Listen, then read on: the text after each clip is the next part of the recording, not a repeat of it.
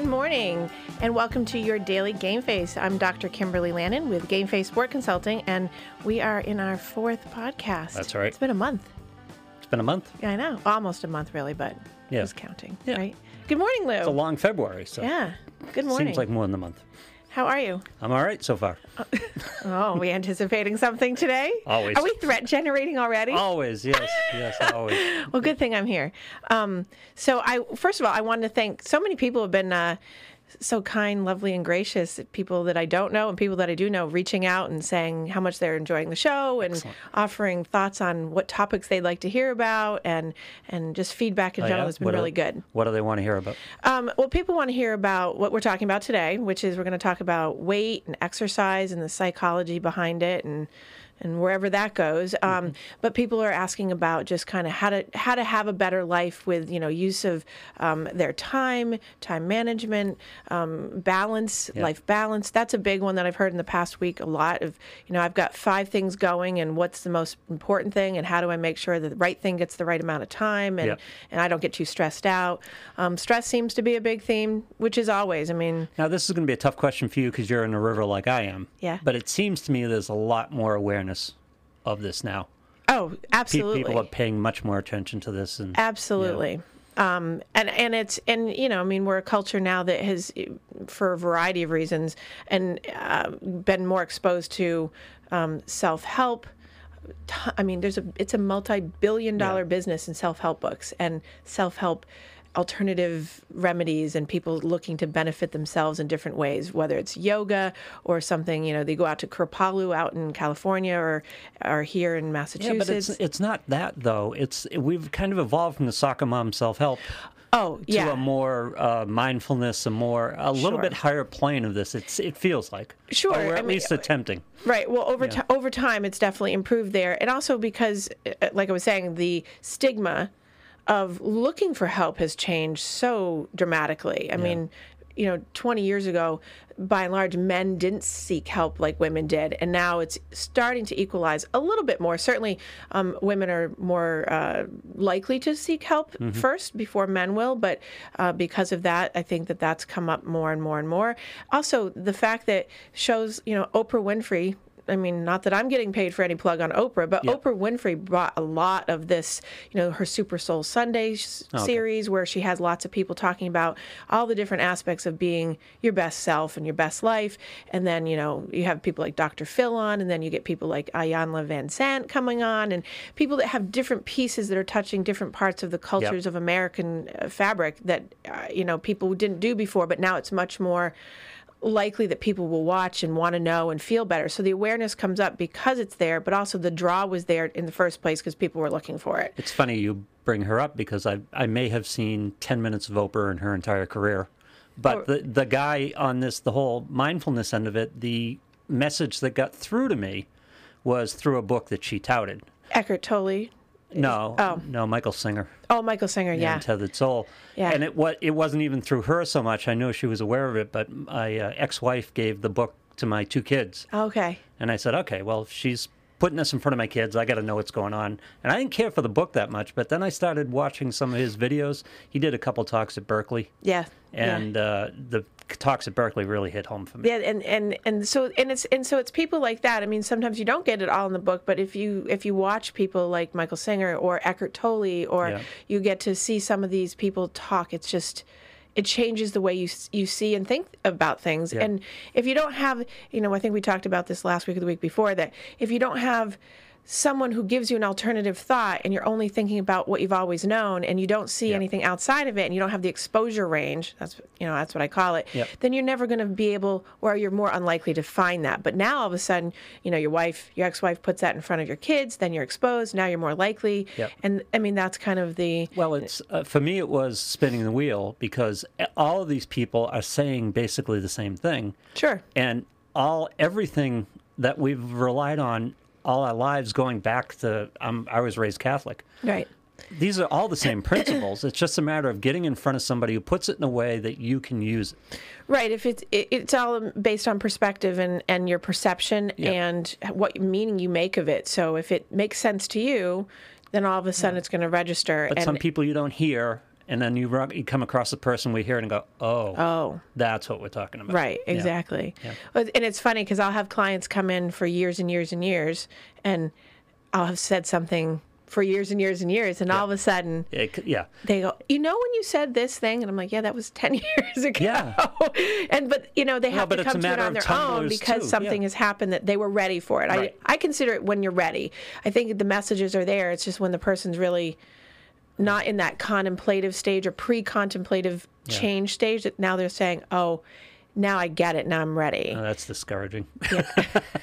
Well, no, Because well, I'm trying to save my kids 40 years, and it's like, you know, try to get this now. Try to get some of this now. but that goes to the exposure range. Yeah. So you're not ready unless the exposure range has been Right. available to you. So if you if you keep exposing your kids, you know, and this could be for any one of my listeners too. If you keep exposing your young kids, like really, you know, coming up even when they're 8, 9, 10 to good mindfulness practices and being aware of your own thoughts and feelings and how they impact your life and body and mind and all Right.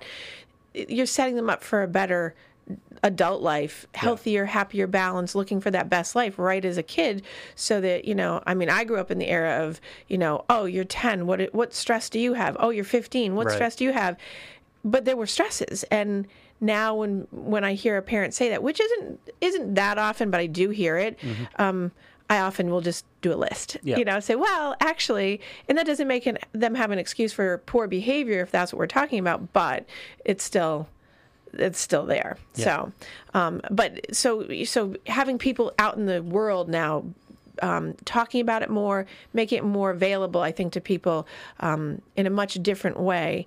You know, talking about spirituality is is very different than you were just mentioning. You know, Yeah. your religion.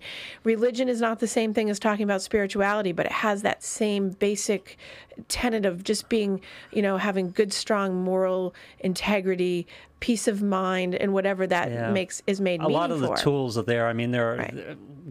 I can only speak for Catholics. There, there's some ulterior, ulterior motives and all that stuff going on, but a lot of the principles they use, you know, the tools are there. the Right. basic tools. Right. You know, they're clothed in other stuff, of course, but still, Right. works for some people. Right. And when you so when you strip away religion from the topic of just being, you know, having your best life and living, you know, you, you know, in that balance. Take the religion away and you just say, okay, what's the energy that drives you? All that basic principle is underneath there, being, you know, strong strong of mind, strong of integrity, strong of honesty, you know, all those pieces of you that that ego we talked about last week, the strength of the ego gets built and and and it gets protected by more and more information. It, the more the person has to reach for, to draw on for Yeah. experience, the better. But even some of the basic tools. I mean, Yeah. prayer is prayer is meditation Right. in a way. Yes. It's it's shutting down the noise floor. It's it's it's getting out of the it's getting getting out of the windstorm of your thoughts. Right. And getting into another place and, and being able to do that. And church on Sunday, and again, I can only speak Catholicism because that's how I was raised. Church on Sunday is um, being in the moment. Right. You know, it's it's the basic tool. Right. Again, it's clothed in other stuff, but if you have those skills down, those are some of the most important things. And so, speak. So to speak to that, the f- people having faith. Now, when I talk to clients, you know, I keep it very neutral in terms of religion because there's so many people that practice so many different things. But it's the faith that a person has. Do they put it into whatever they put it into? A higher energy, a higher power, Right. um, Earth, you know, Mother Nature, a being, a God, whatever.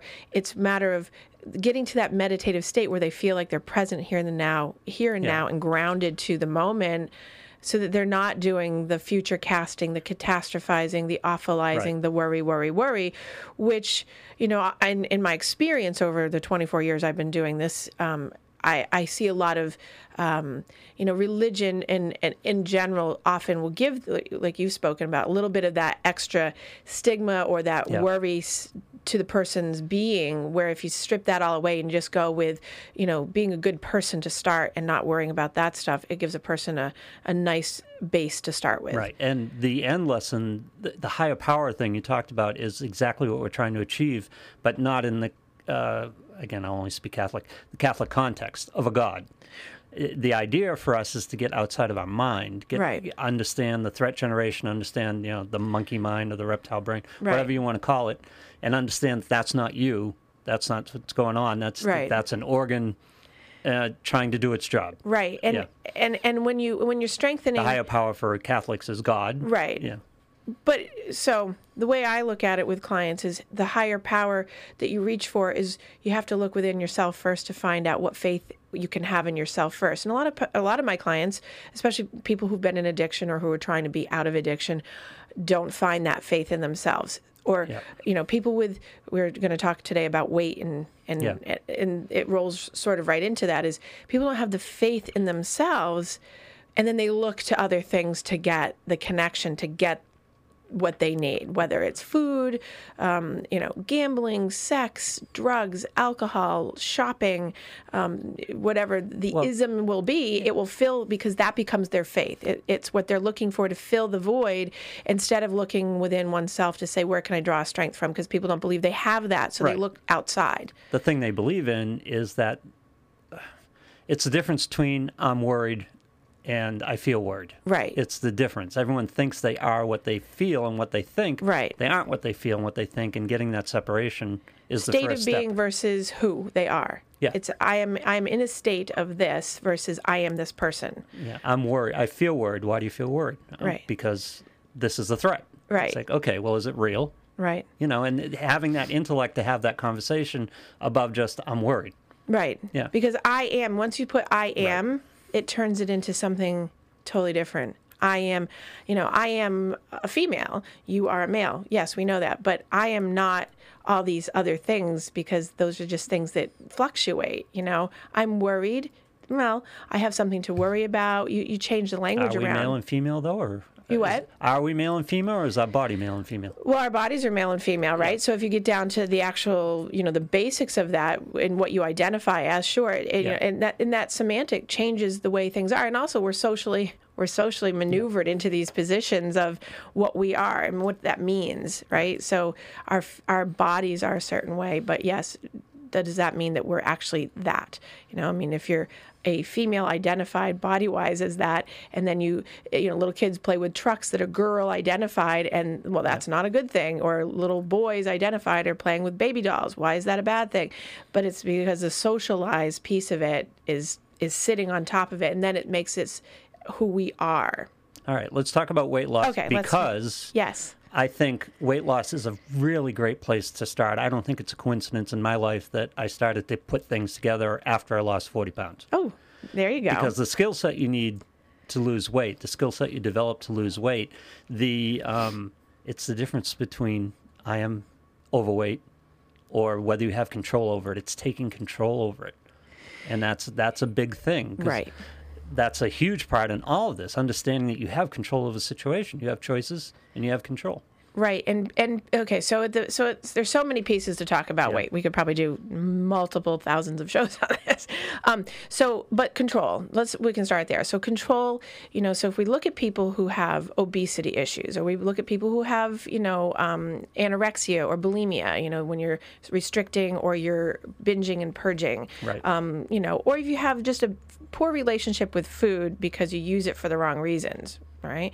So that's all basically in an effort to get control of your life. No matter what, on that continuum, when you look at people's eating, um, people are trying to strive con- for control. And if you look at, I always look at little kids when they have no other control in their life because their parents are telling them to do things, or teachers are telling them to do things. They they can, can't come and go as they please. Really, they, the only sense of control that little kids really have, and we, even as adults, have is what we end up choosing to eat or not eat. Yep. I mean, at the end of the day, if someone says eat this and you don't want it, you say no. Or Right. you know, you can go you know into your bedroom at night and eat the bag of Doritos, Yep. or you can eat the Twinkies, or all that stuff because we have those we have that control. But we do those things either restricting or over the top. We'll use the extremes, um, going over the top because we're having an emotional loss of control in some way or another for a variety of reasons, much like what I talked about in the last podcast about um, the self esteem ego piece that's fractured in many ways. The more fractured your ego is, that reality set, then whether it's trauma, neglect, feeling abandoned, attachment issues, um, you know, you know, adoption people who have adopt been adopted have some of these issues um, sexual molestation in kids that turn into adults with issues with eating disorders you know all these kinds of things those fractures in the ego make a person feel out of control. Um, overbearing parents, if we look at it like you know helicopter parents, you know they make they make for little kids that have eating disorders many times that are not even disorders, but Yeah. they're the starts of them because you know the kid can only get their sense of control from either eating or hiding or sneaking food or Right. not eating at all. Yep. because that's where they have it. So i see a lot of so i do see a lot of eating disordered people on the whole range either over the top in obesity or you know going to the restrictive side. And it always starts at the base that you know the why is what are you trying to get control over? So we strip it all back to figure out okay what is feeling out of control and not talking about the food or the process of that. We just go to what's out of control? And there's so many things. Sure. You know um, and and just depends on the context. If it's an athlete you know i have seen gymnasts and ice skaters and swimmers and tennis players you know the individual really high intensity sports at a higher end. But even at the recreational level i see kids you know and young adults that have eating disorders that have been going on for a period of time because they don't feel like they have control but that's where they get it right? It's that sense of and and you don't get taught that that it's you know don't eat that that's bad for you Yeah. so as soon as someone says don't eat that that's bad for you as a little kid well the little kid's going to say okay i won't or they're going to sneak it or they're going to hide it and then they're you know they're going to find control Well, so the issue for me was I was young and my metabolism was flying, and Yeah. I could do anything I wanted to do. Right. And then you start to get older, and that's no longer the case, and you don't make the adjustment. right Yeah. Right so okay so now so we just take that's a very common And so it- experience of the people, lack of control for me was I would look at my being overweight and saying, "Well, um, I'm in my 50s. I've earned it." You know, I kind of turned it into a, turned it into a prize. It's like, as if I had no control over it. so that's really interesting. I had a conversation with a client yesterday about reward, Yeah. about when they come home from the gym, they reward themselves with Yeah. a vari- so either they Yeah. reward themselves with having a beverage, Yeah. right? And, and that's, you know, beer or vodka or whatever, or they reward themselves with they'll have a piece of cake or but it's every day. Yeah. So it's the I deserve it, I've earned it, I've right? But Yeah. it's countering what you've just done for in that particular case. So with you it's I've like done it on occasion, but not every day. well, but people do. You know, it's like, oh, I've earned it, or Some days I'll do the extra mile to have the slice of pizza. Right. Yeah. And and that and that's totally fine. There's no, you know, people who say, oh, it's a cheat day. Okay, well, when it's a cheat day every day, that becomes a problem. Where you're justifying, well. I didn't have French fries this week, but I'm having them today. But yesterday you had pizza, and the day Yeah. before you had, it, it, you know, because people are you know they're very good at finding ways to justify and make excuses for it. This is okay. I went i walked five miles today. You know i put my 20000 steps in or my 30000 steps in on my fitbit so therefore i can. Yep. and it's like well yeah but you didn't take into consideration that yesterday you you had this this and this. And and so people just justify it because they want it. And i think you and i after last week we were talking a little bit about one of the techniques i use is when people are eating or when people want to eat um, i always ask them are they hungry angry lonely or tired? Yeah. right? So Yeah. that's my technique is called the halt technique h-a-l-t hungry angry lonely tired. And angry by the way on the continuum of being agitated upset hurt frustrated irritated anything that falls in that range. And it does not just anger. It's Yeah. it's anything on that continuum. Lonely obviously and tired. Um, you know if you're hungry angry lonely or tired you need to be able to identify when you go to eat something is it out of any of those things? Because if it's not out of truly being hungry which is that that signal that's sending to your body that i'm hungry angry lonely tired you're likely going to feel more likely you're going to eat stuff that's not good for you. You're going to pick impulsive choices that are not good for you. You're definitely going to the emotional eating or the binging, purging, and or restriction. You know, you'll have a little piece and then you won't eat for a day. You know, in that case. But it's the hungry, angry, lonely, tired technique is so important for people just out of the gate. If nothing else is learned from anything else I say today, is, hey, if you're able to look at yourself and go, oh, I shouldn't eat right now. Doesn't mean you can't have it, but right at this very second when I'm feeling hungry, angry, lonely, tired, I need to hold a little bit and Right. really kind of let this feeling pass, like a craving, because usually it will pass. And then you have to do something with it. I mean, there's lots of techniques that go with that, but it's just is- sense to get control. When someone's angry, mm-hmm. lonely, or tired, what do they do? They fill their boredom, they fill their sadness, they fill the void, and then oh, that feels good. And then as soon as it's over, 20 minutes later, Yep. they're still lonely, or they're still tired, or they're still whatever. That's why this is so important because this is the basic skill set because Right. your mind is telling you you're hungry. Right. You should eat. Your mind is telling you should eat. Right. And having the skill to be able to step back from that and say, well, I'm, I'm not hungry. Right. I just feel hungry. Why do I feel hungry? I just ate 20 minutes ago. because you've trained it. So Yeah. your mind is telling you. So in these cases, when it's so, let's consider the we're, we're talking disordered eating essentially, right? So if we're you know bad relationship with food eating, um, your mind, you train your mind. You train a little piece of your mind called the um, hypothalamus. You train that into turning off and on like a light switch. Yep. So when your body knows that it's hungry, it turns on normal, right? Yep. And it turns off when you're full normal. Now we go to the rest of the world, not normal, right? Or not healthy. We go to, we train it, we overeat. That means we keep that light switch on. We keep the hypothalamus moving, moving, moving, moving, moving. And then we automatically turn it off when we decide that it's done. So now the hypothalamus doesn't know if it's on or off or it should be on or off. And eventually, so if we're overeating and you have like obesity issues or you're overweight, you're overtraining your um, hypothalamus to keep it on. So you're always ta- you're always hungry. It's always sending a signal that you're hungry. So as soon as 20 minutes passes, you're if you're lonely, for instance, or you're tired, it's going to keep on because you're just going to keep filling it. Now, if you're going the other direction, right? And you're an anorexic or you're a person who's a restrictor, you're going to train it to stay off. So you never actually get hungry, but you eat out of necessity because you've trained it to stay off. So when you do eat a little bit, you're full quickly because Yeah. it trains the signals in the body to say, I'm done. Whereas the other side trains it to say, I'm not done. So one is full and one is empty, right? Hmm. Right. Very metaphor based for the person how they feel. They're either very full or very empty. Oh, right? interesting. Yeah. But not full as in like I'm full of life and everything. They're full of like stuffed emotion. They're full of sadness. They're Stress, yeah, Right. yeah. Stress, whatever it is. So people in those poor relationship with food stages sit in that with the hypothalamus just all confused and it's just such an important structure because the hypothalamus controls your eating your drinking your sleeping your regulation of your sex drive.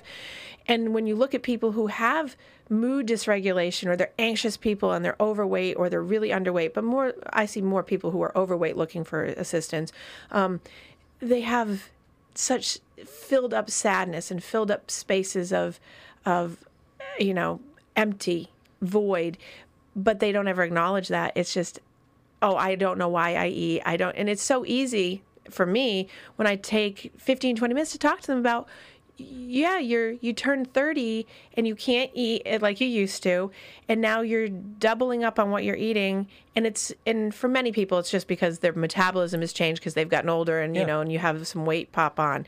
But by and large people that i see and and the psychological piece of this is people have have had baggage and fractures in that ego that have come along with that they've Yep. never addressed and now here they are at 300 400 500 pounds and they don't know why they're there All right, so I have two questions. Yes. You can choose which one. good i'm going to have a sip of my coffee while you're doing that How do we train the hypothalamus, or how do we disconnect eating from emotion, eating from our other emotional issues?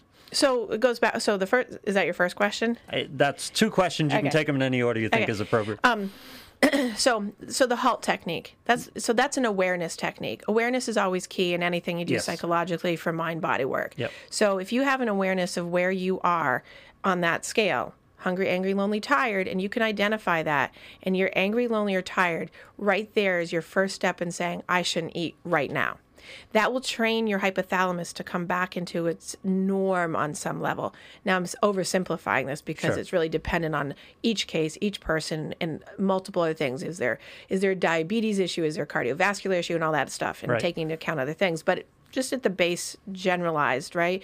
Is that the hypothalamus can be retrained, just like you've trained it to be this way. That when you're lonely, for instance, which I see a lot of, right? We'll, we'll go with loneliness. People eat out of sadness. So, what do you do? As soon as you're aware that you're going to eat because you're lonely, because you know you are, what's the distractor? What can we fill that space with instead of that? And it's not hand to mouth because the Right. habituation here. So, is it, um, you know, some people I say, go for a five minute walk, um, you know, journal, um, anything, you know, that is indicative of something that will fill them Yep. in the moment, call a friend, something that gives them in a sense of letting go of whatever that feeling is in the moment. And then I say, after that has happened and they've done the five minute or 10 minute distractor, are they still lonely? If they are, then they're more likely going to eat. But you've given a little bit of a break to the quick, impulsive, I'm going to just eat to fill the space. Right. That's how it starts. So to, I think that sort of answers Yeah. both questions. Yeah, because they're inter. I didn't Yeah. realize how interrelated they Yeah. are. So yeah, that's that's important. so the hypothalamus is really important. And I mean, and I hate to be technical but in this but I game, think and you've talked about it, in this game, people don't understand that connection. So awareness of that connection is a really key first step. Yeah, and, and I think so. You know, I was just going to say that so many, um, uh, so many of my clients appreciate, and at least they've told me they appreciate the fact that, th- you know, as a doctor, I give them information that's technical to explain this, so that they have a visual or they have some kind of way of really seeing, uh, you know, at least mentally, how the process works and how they're both connected. Whereas, you know, you go into another doctor's office, not to say anything bad about anyone else, but they'll say you need to lose weight or Yeah. you need to stop eating so much people don't if you don't have enough context of why you're doing what you're doing and understanding it there's no motivation or it's like i don't it's that i don't have control it's too overwhelming it's too much for me forget it you know Well, your GP's got three minutes with you. Y- yeah So it's it's a weight and a height, and it's like you need to lose weight. Right. A weight, a weight, a height, and an age, and you need to lose weight. Right. But- and I'm not a big and I'm not a big proponent of the BMI index, uh, you know, as a as a uh, overarching umbrella perfect scale for everybody because I mean, if you're an athlete, that changes things. If you're a person with a diabetic issue, it changes things. You know. Yeah. So, yeah, it's a nice general rule of thumb and you can have a standard scale, but I have people come in my office and so I was just saying this to a class last week. People will send me someone and, say they need to have some stress reduction because they're overweight and we need to help them lose weight. Please put them on a weight loss program and, and help guide them. Okay. So in my head, when I used to do this in the beginning, I used to think I'm going to get this enormous, massively, you know, 7,000 pound person. And they'd come in and I'd be like, what's going on? Yeah. because overweight or obese, in my mind, Yeah. versus uh, I'm looking at the person going, where is this weight? You know, and so I stop getting those reports. I say, okay, just send the person. Don't tell me about them because I don't want that bias, Right. which is what I do for everybody I see. I don't want to know prior because it gives me that thought that they're coming in and they're really not. So I look at the person, I take the whole person, what their activity level is, what do they eat, what do they not eat, um, how they feel about themselves, all those things. And then, and then I look at their number of their weight and I say, okay, let's do a pound at a time and let's see how you feel. Yeah. You know, the number on the scale, you know, we've gotten so, we're going a little bit away from that number on the scale, but Another we're, hugely important skill set in weight loss that you can carry over to the to the other work that you do. Right. This baby step type concept. It's Right. like you don't sit there and go, I got to lose forty pounds. Go, all right, let's lose a couple. right. You know, Right. Let's let's get it rolling. Right. And and when you have people, I mean, the way I see people, I keep hitting my mic today, but when I see people, I often see it's the weight issue is the thing that's going to be the symptom of the problem. And it's just treating like, you know what, let's let's just change one thing this week. Let's let's do a 5-minute walk when the person hasn't been doing anything at all. Right. Or let's see if we can, you know, instead of it being the focus on the number on the scale, you know, I have I have one client that weighs herself multiple times a day Yeah. and I'm like, we're going to stop that. Of course, you have to do that slowly because when I say stop it in the office alone, she starts having anxiety, thinking that she can't weigh herself. Like, Yeah. so I mean, it's such a big thing for people that Interesting, that you know the measurement or you know how your just to say, hey, Lou, how does your body feel in your clothes, and let's use that as a measure. That is such a foreign concept to people because that's not how people think. Yeah. You know, oh, you know, they look at the size on the on the clothing and it says large and then in their head there's oh that have to be I have to be a zero, you know, and uh, Well, it's a different concept for athletes than it is for people. oh gosh, I- yeah. when I was younger and playing hockey, I remember a coach told me come in 20 pounds heavier next fall, or don't come in. Yeah. And it's like I couldn't put the 20 pounds on, just couldn't do it. Right. Because I was young and my metabolism was flying and I was active. Right. You know, but that there's a number with an athlete for weight, and that's important to them, and they're very goal oriented anyway, and they're very they're very oriented to its quantification. Right. They want a number. Right. There's a score. I got to make Right. a score, whether it's weight. Like People in everyday life. Wrestlers have to make weight. Yeah. Boxers have to make weight. Right. Right. But but they judge all athletes judge success or failure by well judging success and failure putting it on that scale imagine that uh, success and failure by uh, a number Right. It's like I got to be this way or I got to be that way. Right, because everything's quantified. People at home, they get that BMI index or they look up on the internet, well, I'm 5'10, what should I weigh? Right. And that number becomes very important to them. And that's Right. not always the main goal. Right. Yeah. Right. Well, so so yeah, if you have someone that's five ten and they're ten pounds over on their BMI, that is the standard what's supposed to be, and you know they've never done exercise in their life and they have context of you know who knows what else you, you have to take all those things into consideration because well maybe maybe they're not going to be able to drop the 10 pounds or maybe that's not the goal is to drop the 10 pounds it's maybe just to get them working out to have them have a better cardiovascular system or just a better way of breathing or, Or to help their mood. Or help their- Physical right. activity is is a huge component of this. right so on that on that other side when people don't come in for the weight loss which right which Yeah. obviously i have plenty of people come in for that and, and athletes um, usually i don't have this issue with athletes but the number one remedy for mood regulation and disorders depression anxiety even regulation of bipolar disorder adhd without medication you know obviously some things are helped with medication not fixed but helped is exercise but it's exercise is not a quick fix but exercise regulates every single chemical in the body that every medication's geared for to help those things by doing it naturally Yep. but people don't want to put the effort in. It takes too long. Well, stop using the exercise word. Use the activity word. Right. So yeah. So using you have to get moving. There has to be more activity. You have you know, it, you know, if you're taking the elevator at work and you have a set of stairs, just take the set of stairs. Encouraging different changes in behavior as opposed to exercise. Because as soon as you say exercise, Yeah. people go, oh God, I have to go to the gym and it's going to be an hour long and I've got to be doing this and that and and you know, Take a walk. right. That it's a basic skill. Just take a walk. Right. But people don't do that mm. because they're By the way, you'll like it. First of all, The what? you'll like it. Yes. Yeah. And and and you, you know, people do not people don't have the motivation, you know, you get the people that say, "Well, but I can't even get to do that." And but they're still in the mindset that it has to be a long walk as opposed Right. to I'll just look at someone sometimes and say, "Get up off the couch, go to the mailbox and come back."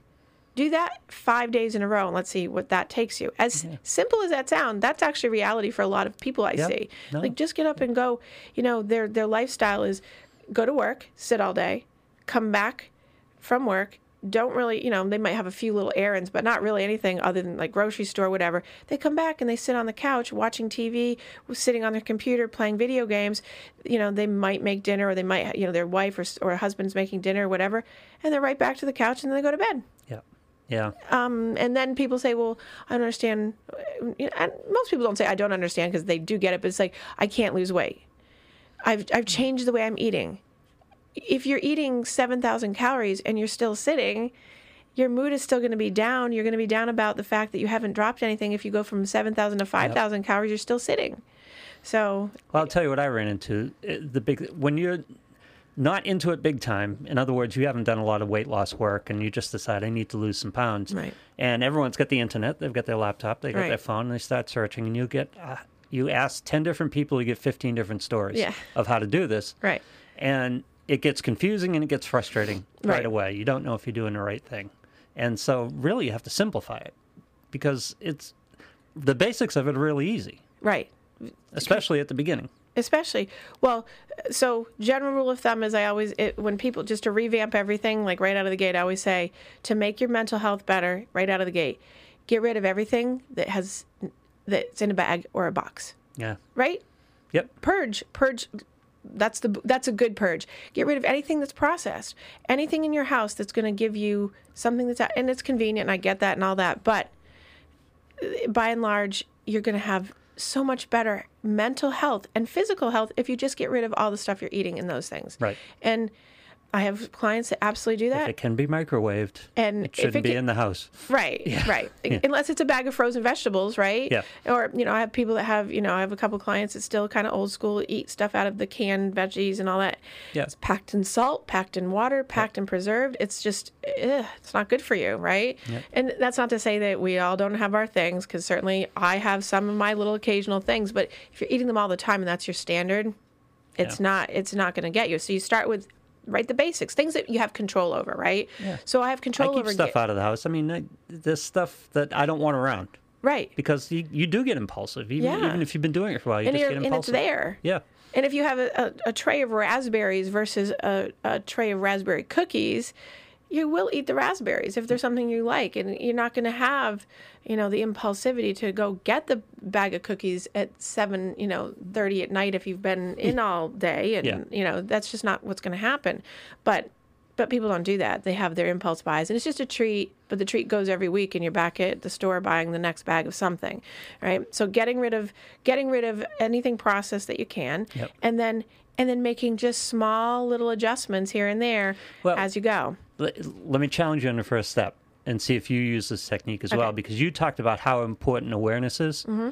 and this works financially it works for weight loss it works for any issues you're dealing with Mm. awareness is extremely key start tracking what you're eating Yes, for so for so for just, some people, just understand what you're eating Yes, for some people, it's such a great technique because you don't realize um, how much. I mean, women when women for losing weight need to eat fifteen hundred calories or less. Men have to eat two thousand calories or less. By and large, if we just look at the general, you know, if we just be generalized, right? If you look at the average American eater, people are eating upwards of three to four to five thousand calories before they even get to noontime. no Yes. no one's eating that many Well, calories You're looking at you're looking at Yeah. someone has a muffin. I won't, uh, you know, a, Yeah. a muffin in the morning, or they're having a muffin, coffee, and a banana. We're from particular places. We're already at 1,100 calories, yep right? yep By by lunch, now we're having you know people that you know generally eat the norm would take the norm, right? The standard. Um, they have a salad maybe with then a sandwich with all the stuff on it the condiments the cheese the you know the bread and all that stuff plus potato chips plus the pickle and plus whatever right and that's just a kind of standard lunch It's- now we're at like 3500 yeah you go to mcdonald's oh, or any it. fast food right you you eat you know uh, anything but a salad you're already at 2100 calories if you eat just the regular big mac meal with the french fries and all that stuff Forget fast food. You go to a Chili's or 90, which I don't anymore, but you go to a Chili's or 99, they have the calories listed. You can Right. buy a meal of 1,200 calories just easy. And it, it really, to me, I look at it, I go, oh my God, I can't eat that. 1,200 calories. well so so I can't eat till next Tuesday. Well, the, so you know the the famous blooming onion. You know, not to pick on the blooming onion because I know people love it, but um, I had this conversation a few weeks ago with someone. But Dr. Oz had a great show on some of this. You know, about a month or two back. But the blooming onion has, I think, I'm going to say 1,600 or 1,700 calories as an appetizer. Before you even get out of the gate, and that's what you're starting with, and it's you're a starting it with- vegetable. you know yeah so you know Yeah. you, and that's a dinner time i mean sometimes people Yeah. eat it for lunch but now you have that plus your dinner you're at another three four thousand calories oh and then you're going to go home within an hour or two and go to bed and lay on it Yeah. and then you wonder why you feel blah Yeah. right i mean food and food and overeating of food and over calorie intake is such a mood dysregulator. It adds to anxiety, it adds to depression, blah, the blues, you know, just feeling overwhelmed Yep. because your body is just it expands and just kind of you don't know what to do with it. So it's very overwhelming for people um, to do that. But hopefully people will you know i think the trend has been much more that people aren't eating as many calories but certainly i mean Get a get a. There are several free apps for your phone. Yes. and just and they get really easy as you start to log, and it knows your frequent choices and things like that. And just be aware because you know, just think about just finding out your coffee at Starbucks. right By the way, just finding out what the calories are and understanding you do it seven times a week, eight times a week. right It's like holy cow. Well, so it so like you said about the finances, if you add up how much you spend on Oh. on seven days a week of a coffee at your favorite coffee shop, right? And then you add up the calories, and it's not just your like I drink just a standard cup of coffee with nothing in it, so there's you know, but you add up the calories of your you know your macchiato latte fudge mocha drizzle caramel whatever you're like almost a thousand calories oh and then add in your muffin which is another 600 Yeah, you just drank a thousand calories. Right. I just it's Right. Yeah. See, it's at this point in my life, it seems unreasonable to me. It's like God, there's no way I would do that. But no, see, but And I got nobody to the point thinks where- about that. Nobody's thinking about that, and then afterwards, you know, you know, you say, people will say, "Well, it was just a coffee." It's not just a coffee; it's a sugar-packed drink of a little teeny bit of coffee Yeah. with sugared milk and sugared sugared sugared stuff and fat and and it's nothing I had the dual diagnosis of finance and, and weight, just my Dunkin' Donuts intake. And I love Dunkin' Donuts. And it was just a tea, but it had milk and sugar in it. right And I got the calories, and I, I'm spending 120 bucks a month yep at Dunkin' Donuts. What are you kidding me? yeah a and then you add up your your money Then and you your add up the calories, and you go calories. oh my god Yeah. and so, you know, now I'm buying packets of tea, and I found a tea that I can drink without milk and sugar Yeah. that has some taste to it. Right. It's like I'm saving all those, I'm saving all that money, but I'm saving all those calories. And Right. It's just like, and I don't feel. This is the other key with weight loss, by the way. You can't get yourself in a situation where you feel deprived. It- Right. You have to create a program that you can sustain. right and so and No so dieting. so and that goes to Yeah. there's never i can't have so the way Right. i have with my patients and my clients is it's never i can't have it's i'm going to have that and therefore later i'm not going to have this. Yeah. right? So it's about choices. It's about making a good choice versus a less healthy choice. You can have unhealthy choices. That's okay. It's a matter of not doing them all the time. And by all the time that means not every day. I mean that's what i was back at the beginning i was saying people i see people who struggle with weight all the time and they're like well it, it's christmas it's Thanksgiving. It's your birthday. It's Friday. Yep. It's Sunday. It's well, I every day has a day that ends in Y, and it doesn't mean that you should be eating all of that stuff all the time because it's not going. It's counterproductive to what your body really needs and wants. And you've just the people that are doing that have just trained it to do that, and then they they go, I don't feel good, right? I think I told you last week. My, doing that. When people ask me how I lost weight, my diet strategy is I don't eat stupid 100% of the time. I know, I love Yeah. that. I eat stupid sometimes, Right, but you know, it's it- Right. it- occasionally. right.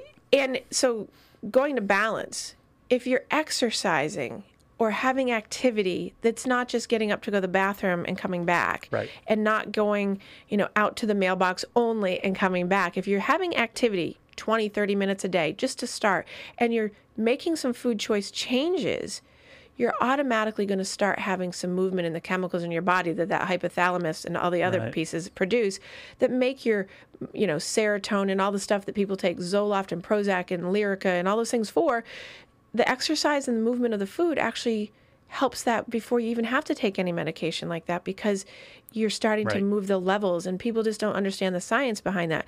So one of the benefits of coming to see me is i explain all that typically to clients to to un- have them understand it at their where they're at and what's happening. Like when they eat something i'll take something specific and say when you eat that this is what happens. When you when you what happens to your your mentality what happens to your mood and and you know if it's caffeine if it's sugar if it's marijuana if it's whatever you're putting in your body how does it change your diet? How does it move, move your mood? um, and I, I find that the more knowledge You the can't do marijuana. If The you're, what? If you're losing weight, you can't do marijuana because the munchies are real. But so it's interesting. Yeah. So um, I don't know how much you've read about it, but um, there's a lot of um, new strains of medical marijuana that have come out in the new dispensaries, and of course imagine, yeah. Massachusetts, right? But they've they've actually been able to move a lot of that piece, you know, kind of take away street marijuana, right? But just moving the chemical compounds around and making different types, which I won't go into now, obviously, Yeah. but different types of, of marijuana that that doesn't have that issue. Oh, good. If you're if you're if you are um, a non-THC, so you're not having the the high or the the hallucinogenic effect or Right. anything else from it. If you're just taking can you know the cannabidiol, the CBD part part of the hemp plant, that actually has we know that it has um, weight loss um, factors to it. So people, because it's a it's a anti-inflammatory, which is why there's so many new creams and tinctures and all that because it's proven over thousands of years that when you take cannabidiol, we have the actual receptors in the body, just like the ones for mood, but we have this, those CBD receptors in our body, CBD1 and CBD2. One is for the THC receptor, and then when you don't have THC, the other one's available to you so that it's an anti-inflammatory. So when you put it on your skin, when you ingest it, it actually takes the the um, inflammatory areas of your body down. So people are using it for like neuropathy, for nerve ending issues, for you know bloating, all those things, because there's actually a piece of that plant in the hemp plant that actually does that. So medical marijuana has been able to tap into that and able to get some of that piece in there, so that people don't end up with that traditional, you know, the 1970s munchy munchy run, right? So, so people don't gain the weight in that way. Um, they also don't have the mood. You know, there's there's a couple different types. They don't have the mood dysregulation that they used to. I'm not a big fan of giving um, the recommendation for that type of thing for people with anxiety. Typically, um, THC based anything makes anxiety worse. Yeah. Now, they'll tell you that no, no, no, we've reformulated. Yeah. In my anecdotal professional practice, I've not had one person that has severe anxiety. Mild, that's different, but severe, not have that problem. Yep. They always have that problem. So, um, but going back to the food thing, you know, whatever you're ingesting, I'm able to say this is how it's impacting your body. Um, and how it's impacting your mindset and how you feel and how you're going to feel later. You know, if you eat if you eat a bagel, I don't know what you had for breakfast this morning, but if you ate a bagel this morning, your your mood will drop very fast compared to if you had two hard boiled eggs. Right. Your mood is totally different based on just those two things. And if people don't know that, people love their bagel. That was the worst thing. Bagels are I'm Italian, and it's worse than you bread. bread. Yeah, it's worse than bread. Yeah. I, I, I mourn the bagel more than I, Yeah. I'm more in the bread. yeah. Yeah, and the pasta. Yeah. But, but when you become aware, when you start uh, understanding, when you start uh, doing a diary of what you're taking in, when you are aware of what the pieces you're looking at and what it means from a calorie standpoint, you naturally start bargaining and you naturally start making decisions. But they're conscious decisions. And then you find ways that you can enjoy it but still save the calories. And you find things that are good for you, Right. that are less calories, that will allow you to eat right. you know so you this is just natural and then you get to the component we talked about it i think last week you get to a calorie deficit standpoint Right. and then that's where you understand people think you exercise to lose weight and you don't you lose weight in the kitchen Right. you Absolutely. you use exercise for tone for mood enhancement, right. yeah but you can use it as part of this you can use it as part of a diet because if you throw a thousand calories onto the treadmill that expands your that expands your food choice it expands your Right. you know your ability to eat and lose weight Right. And and and I do explain to people that, you know, it expands your it expands your calorie ability to have and at the same time, you still have to make because the mentality that I have with a lot of my clients is when they think that they have a, a bank of a thousand calories that they can eat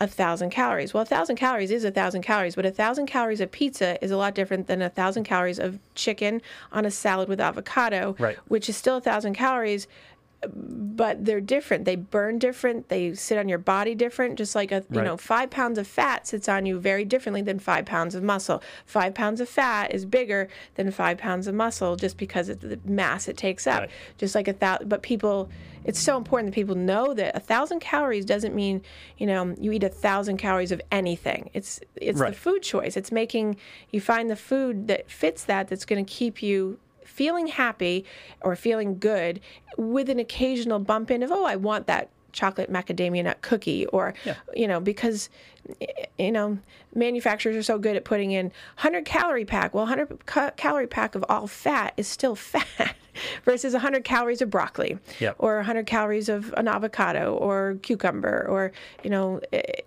it's you know it, it, it's a, it, it plays with that halt thing, you know, the hungry, angry, lonely, tired. That people, oh, I'm tired, I'll, but I don't want to eat something bad, so I have a hundred calorie pack, and people assume that it's, you know, it's going to give them a boost in their mood because it's a quick fix, Yep. and also it's only hundred calories. Well, it's hundred calories of not good stuff. there's a couple dirty little secrets here. The two dirty little secrets are once you start doing this and you start cutting out those things that affect your mood, Right, you become much less tolerant of them right, and they're less pleasurable. right, You get back into them and you have one and go, oh, that didn't make me feel good. right, You know, because it doesn't. And you're just more aware of it. It's not it's not a couple raindrops in the storm anymore. It's just like, oh wow, I had this I had a McFlurry because or Right. I had a uh, you know, I had a Shamrock Shake. right. Because they're out. Did you go. have one, by the way? I haven't yet. Oh, I tried to they're out. One a year. I thought of you. One a year. One a year. Well, Yeah. I'm looking forward to hearing about that. But the thing is, every year, and I know what's going to happen. I'm going to have it. I'm going, oh, that didn't sit good. well. right. You know, that was, oh, that's just way too sweet. Well, so so it's so I don't eat bread as a rule. Occasionally, I'll have a little teeny piece of something, but it's really rare. But like bagels, I loved bagels. Yeah. I can't tell you the last time I had a bagel, but as soon as I have a bagel, I'm in trouble because my body immediately reacts to it. And it's been doing that for years. And as soon as that happens, my mood changes. Yep. I immediately go into that. Uh, Oh, I don't feel feel, good. yeah. I, then I start feeling like down. I don't want it because my body, and people don't realize, and this kind of crosses over, that your body pain or feeling discomfort physically then in, infects your mood and then now you've got both going and uh and it takes forever for that to clear so that now i'm like averse to Yep. you know i love i look at them and like oh they're very nice and they smell really good but i know I know I'm not that going to that's feel good as after soon I as i it. eat that even Yeah. a half a bagel i'm going to be in trouble both physically and emotionally And the other dirty little secret with weight loss is once you start to see effects, once you start to see success, Mm-hmm. momentum grows and you get really into this. yes And it's not it's not uh, torture, it's not denial. It's that, you know, I'd rather have this outcome than that Oreo, right you know. Right. You And- get to and- that stage and getting really to quickly. that is so it's so it takes a while but as soon as that happens it's like oh you're finally there and it, and it really gets there But it's the it's easier at the beginning. That, yes. Those first pounds you lose are the easier pounds. Right, because you have because you have Yeah. a bank of pounds to lose, and all of a sudden those last five pounds that you really Yeah. want to lose are always harder. Which is why then you have to. That's when it's almost like you're starting fresh, not new, but fresh. At now you got to change the change the hypothalamus around again because you got to retrain it to go. Okay, now I'm used to all this. Right. So people say, "Oh, I plateaued. I'm not losing any weight." Well, you've plateaued only because now you got to change the dynamic again. Yeah. And people don't realize that. They keep doing the same thing. They keep doing the same thing. Now it's, well, now you got to just change it up so that your body is surprised and it says, oh, I've got a new movement here. And so now I'm going to Mm. do this, you know? the plateaus you hit is because the body gets used to what you're to what you're doing and Yeah. you have to change it up a little bit Yes. because you do tend to i did i, I got into a particular diet that was uh, that i enjoyed but was kind of it's chicken and turkey and you know and, Right. and those types of things and Right. you know and fruits and vegetables and that type of thing Right, but then the body body gets gets, used to that. that. yeah And it doesn't have anything new to, to move it along or like a, you know, a quick, a quick jolt of energy that's extra that you're not used to or, or like a little thing of rice that you haven't had, but now you do. And it just moves it a little bit as a metabolism booster. Yeah. Right. Going back to what you were saying though about, you know, before when you're saying, you know, when you were 50, that's, you know, your metabolism changed and you said that, I mean, that's a, that's such an important thing for people to realize to have awareness of their actual body and what's going on in it. Yep. I mean, we didn't touch on that at all yet, but um, really briefly is that um, your body changes. You know, whether teenage years you're going through puberty, 20 all of a sudden you know depending on female male you're you're changing based on different things that are going on. Um, 30 i mean if you haven't practiced good eating habits and good activity habits by the time you're 30 that's usually when the Yeah. weight goes into the places that it shouldn't be going because you don't want it there but it does. And then by 40 and 50 if you it, it's just the metabolism is dropping because you haven't been putting that into the space. And all of that is such a um, um, a heavy no Yeah. a heavy burden on your mental state you put a 20 year old diet in your 50 year old body and Right. this is what you get right and and people people or a 20 year old lifestyle i don't want to say diet I, right that's a bad word Right. So, and I don't call it diets ever. Yeah, I call no, it lifestyle changes. You can't. And and You it's a lifestyle. If you, if you have a lifestyle where Yeah. you are not active and you are, um, I call it a help rejecting complainer. You want to lose weight. You ask for help. So to speak, from all the things that you know how to do, but you don't do anything about it, and then complain that you're not losing weight, right? Yep. And then you get to be at a point where, um, yeah, now it's like, oh my gosh, I'm totally over the top on this. Now what do I do? You you have to really have a, um, dedication to doing baby steps and small steps Yep. at a time to get it together. Else, you're people are going to be in trouble for themselves emotionally. It just it's just such an emotional drain. It's it's a soul sucker. Weight weight on you know struggles for so many. I mean, fifty over fifty percent of American population this past year alone are on diets. Yeah. Yeah. See, diets. I don't like diets. Right, diets right. aren't sustainable. It's, and it- right and, and and it's not because it's you have to once the diet hits and you hit your weight you still have to be able to maintain so if you just make good lifestyle changes by going you know that's what clean means clean means going to non-processed things it taking out processed foods changes your chemicals in your mental state that changes your way your body feels and then you're not as impulsive to eat stuff that you wouldn't normally eat. Like it all works together. If you eat clean if you eat as clean as possible and you have activity you're going to be on the right track. You don't have to go into you know atkins keto weight watchers. I I mean they're all great boosters and they all have their great science to them. But in general for people that don't want to invest in all that it's all in front of a person. All they have to do is get rid of all the processed stuff in front of them or by and large 90% of it if they don't want to get rid of that one package of cookies they can still have it and be active it changes your mood and your body It changes everything. Yeah. yeah, and it's just a lifestyle change. If your lifestyle is that you've been doing X, Y, and Z all your life, and and you're and you're heavy or you're teeny, teeny, teeny, which most people don't complain about. Yep. You know, um, but it's mostly the people that are on the larger scale of, of weight gain and obesity stuff.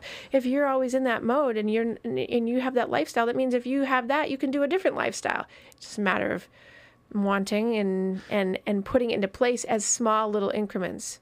Well, sometimes it's a matter of, to wrap it around to the beginning of the conversation, Yeah. sometimes it's a matter of understanding how much control you have. Right. I was at a point in my life where I was overweight Yep. and I had back issues, and I would just say, well, yeah, I'm in my 50s. This is what you get.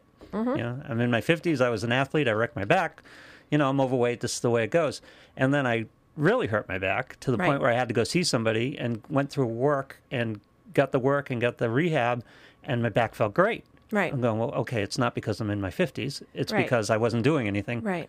And then the weight just started from there. I did the weight thing from there. Well, maybe the weight's not because I'm 50. Maybe the weight's because I'm not putting. I don't.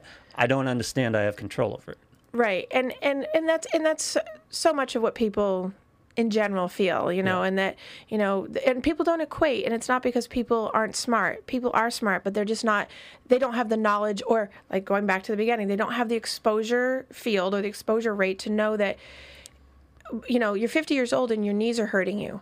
Have you realized that you're about 100 pounds overweight and it's putting a lot of pressure on your knees? And people don't think about that. They just think i'm they equate it to something that's easy and tangible. Oh i'm older. No it's actually not. It has nothing to do with your age. But it's the difference between thinking it happened to you right. or that you did it. right. And many people think weight loss, health issues is something that happened, happened to them. to them right. No n- When in reality, they created a lot of it. you know when it comes to like the mental health issue around that it's not something that happened, you know so if trauma happens to someone and then they have a weight issue because they have a bad relationship with food as a result. Yeah. we can understand that. Sure.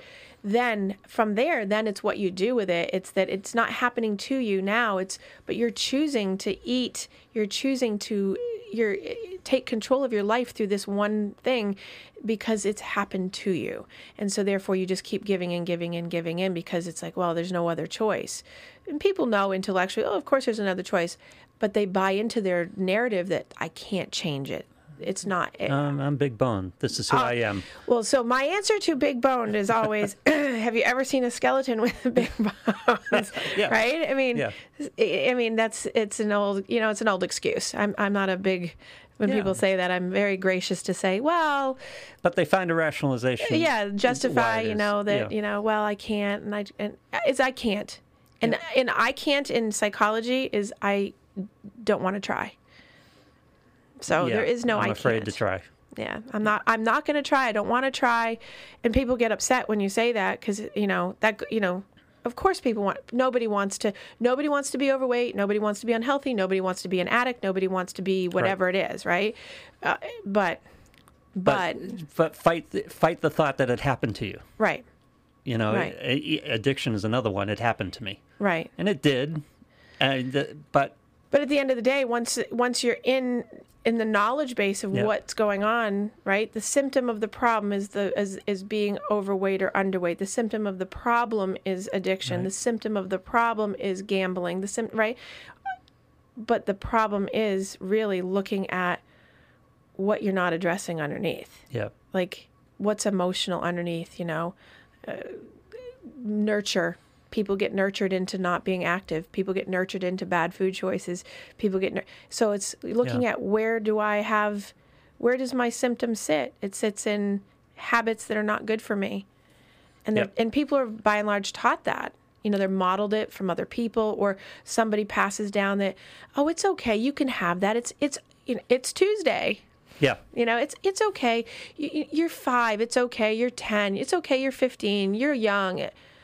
Yeah. but people know? don't want to take on these battles. And, Right. and from a weight loss standpoint, um, understanding some basics. Right. 2,000 calories for men, 1,500 for women. to to be able to drop. Actually, I'm working on 1,800, but yeah, 2,000. But uh, yeah, two thousand under for men usually, Yeah, tip, in the general sense. yeah.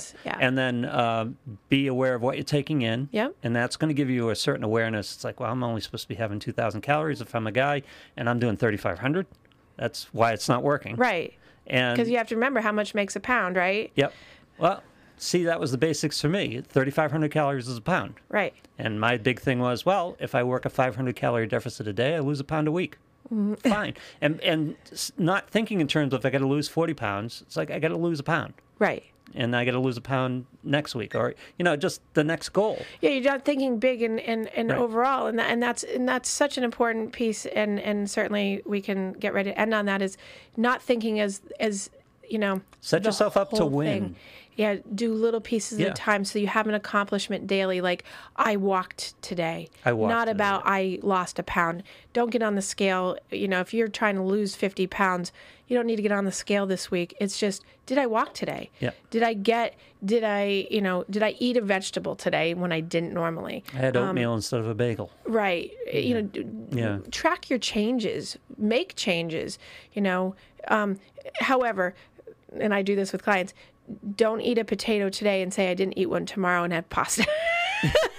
That's that is not the change we are looking for, Yeah. right? It's I had a potato today. But so having that accountability of Right. that tracker, the cal- when you're actually putting the calories in and Right. it gives you where you are for the day, Right. that accountability is important. exactly, Yeah, exactly, And it's not daunting because again, we're not saying don't eat pasta or don't eat No. a potato or don't eat don't even have a bagel. Right. But under, just it can't be every day. it's got to be balanced. Yeah. In order to live your best life of, of mental health and, and physicality together, you have to have balance, or else they are going to bo- lack of activity and poor food choices make bad bedfellows. And there's a point where you're excited. You get on the scale, you lost three pounds, four pounds, five pounds. You get excited, and then you look at that bagel and go, "No, I want that feeling of losing the next two or three pounds." Right. Yeah. So it, a few years ago, really quickly, a few years ago, I dropped probably 15, 20 pounds training for the Boston Marathon, and and and Intentionally? Yeah. What? Intentionally. Yes, oh, I did Okay. on yeah, I did it on Yeah. purpose because I had I had run and I was having some injuries and whatever, and I'm like I'm just pulling too much. I could I knew I Yep. mean I I knew, Save your joints. but man, I I will never go back to putting that back on, and certainly you know have trickled down a little bit more and a little bit more because once I got that first 15 off, man, it you know you you think of like you pick up a bag of potatoes and I was like Yeah. that's that whole bag. I was carrying the extra weight, and once you can tangibly go, oh. I'm like, I'm not doing that. So I remind myself, I always have in the house, there's always like a bag of little potatoes or something that's like five, ten pounds. I'm always like, mm. that was sitting on me. That's why I was so slow and or it's, whatever. It's worth it from a health standpoint. It's worth it from an activity standpoint. Right. It's, it's worth it from a mood standpoint. Yeah, it makes you happy Losing weight is worth it. Oh, so worth it. Yeah. Absolutely. So, hey, Lou, so Yep. we're time on the clock says we are out of time today. Yep. Um, certainly, uh, we will rejoin this topic, I'm sure, in Oh, yeah. the future. and um, thank you so much, and I will see you next week.